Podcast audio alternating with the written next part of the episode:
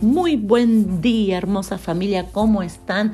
Bendecido día. Seguimos orando juntos en estas mañanas tan fresquitas, tan hermosas. Y seguimos en esta serie titulada Perder para ganar. ¿A cuántas cosas nos aferramos y entonces perdemos? Sí, así comienzo esta mañana preguntándote a cuántas cosas vos te estás aferrando y por aferrarte a eso viene pérdida. Perdés. Eh, esta es la historia de Naamán, de Naamán, el general del ejército. Dice la palabra de Dios en Segunda de Reyes, capítulo 5. Vamos a leer primero los versículos 11 y 12. Dice, y Naamán se fue enojado. ¡Ay! ¿Cuántos conocen esta historia? El profeta Eliseo le había dado una instrucción a Naamán. Le dijo que vaya y que se lavara siete veces en el Jordán y entonces la lepra que Naamán tenía, se iría. Eh, la lepra que estaba en el, cuerpo de Naamán, si él se lavaba siete veces en el Jordán, entonces iba a ser limpio, sano de esa enfermedad. Y después de escuchar esta instrucción, Naamán se fue enojado. Dice, y Naamán se fue enojado diciendo, He aquí yo decía para mí, saldrá él luego, y estando en pie invocará el nombre de Jehová su Dios, y alzará su mano y tocará el lugar, y sanará la lepra. Habana y Farfar, ríos de Damasco, ¿no son mejores que todas las aguas de Israel? Si me lavare en ellos, ¿no seré limpio también? Y se volvió y se fue enojado ahí donde estás de sí enojado. Naamán se fue enojado. No quería soltar el enojo. Naamán abrazó el enojo y perdía el milagro. Naamán abrazaba el enojo y perdía el milagro. Abrazaba el orgullo y se perdía el milagro. Entonces yo puedo comprender que ¿Abrazo el enojo o abrazo un milagro? ¿Abrazo el orgullo o abrazo un milagro? Las dos cosas no puedo tener. Una tengo que perder. Te lo vuelvo a repetir. Una tengo que perder. A veces es más sabio perder una pelea y ganar dominio propio. A veces es más sabio o es mejor perder en una discusión, pero no perder la paz. Vemos en esta historia de Namán que algo se iba a perder. Namán iba a perder algo. O perdía el enojo o perdía el milagro. Si se enojaba, conservaba el enojo. Ay, estaba ahí con su enojo, pero no podía tener el milagro. Y si quería el milagro y decía yo voy a recibir el milagro, tenía que soltar el enojo. ¿Hay alguien que lo entendió en esta mañana? ¿Sabe lo que yo le decía a Dios, Padre? Si hay algo que se va a perder, entonces yo voy a elegir que se va a perder.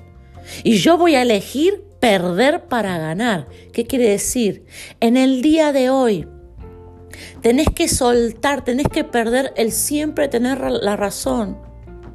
Siempre estar contando tus problemas. En este día perdé Elegí perder un tiempo de ocio, un tiempo de no hacer nada y ponete a orar, ponete a adorar a Dios y ahí ganás.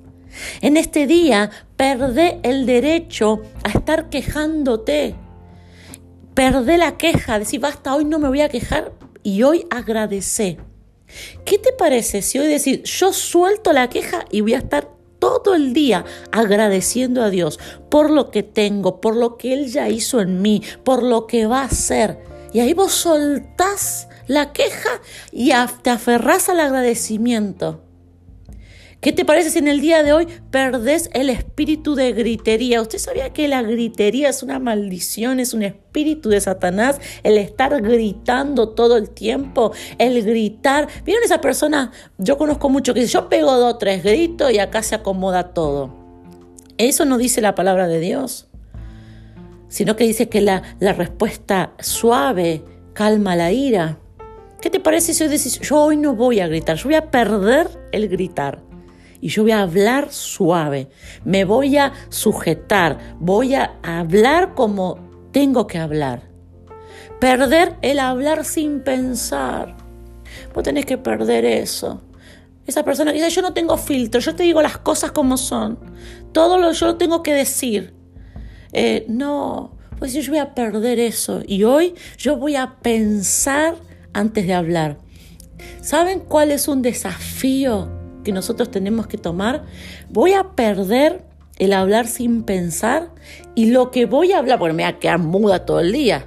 Lo que voy a hablar va a ser para bendecir a quien me está escuchando. Porque eso es lo que dice la palabra de Dios.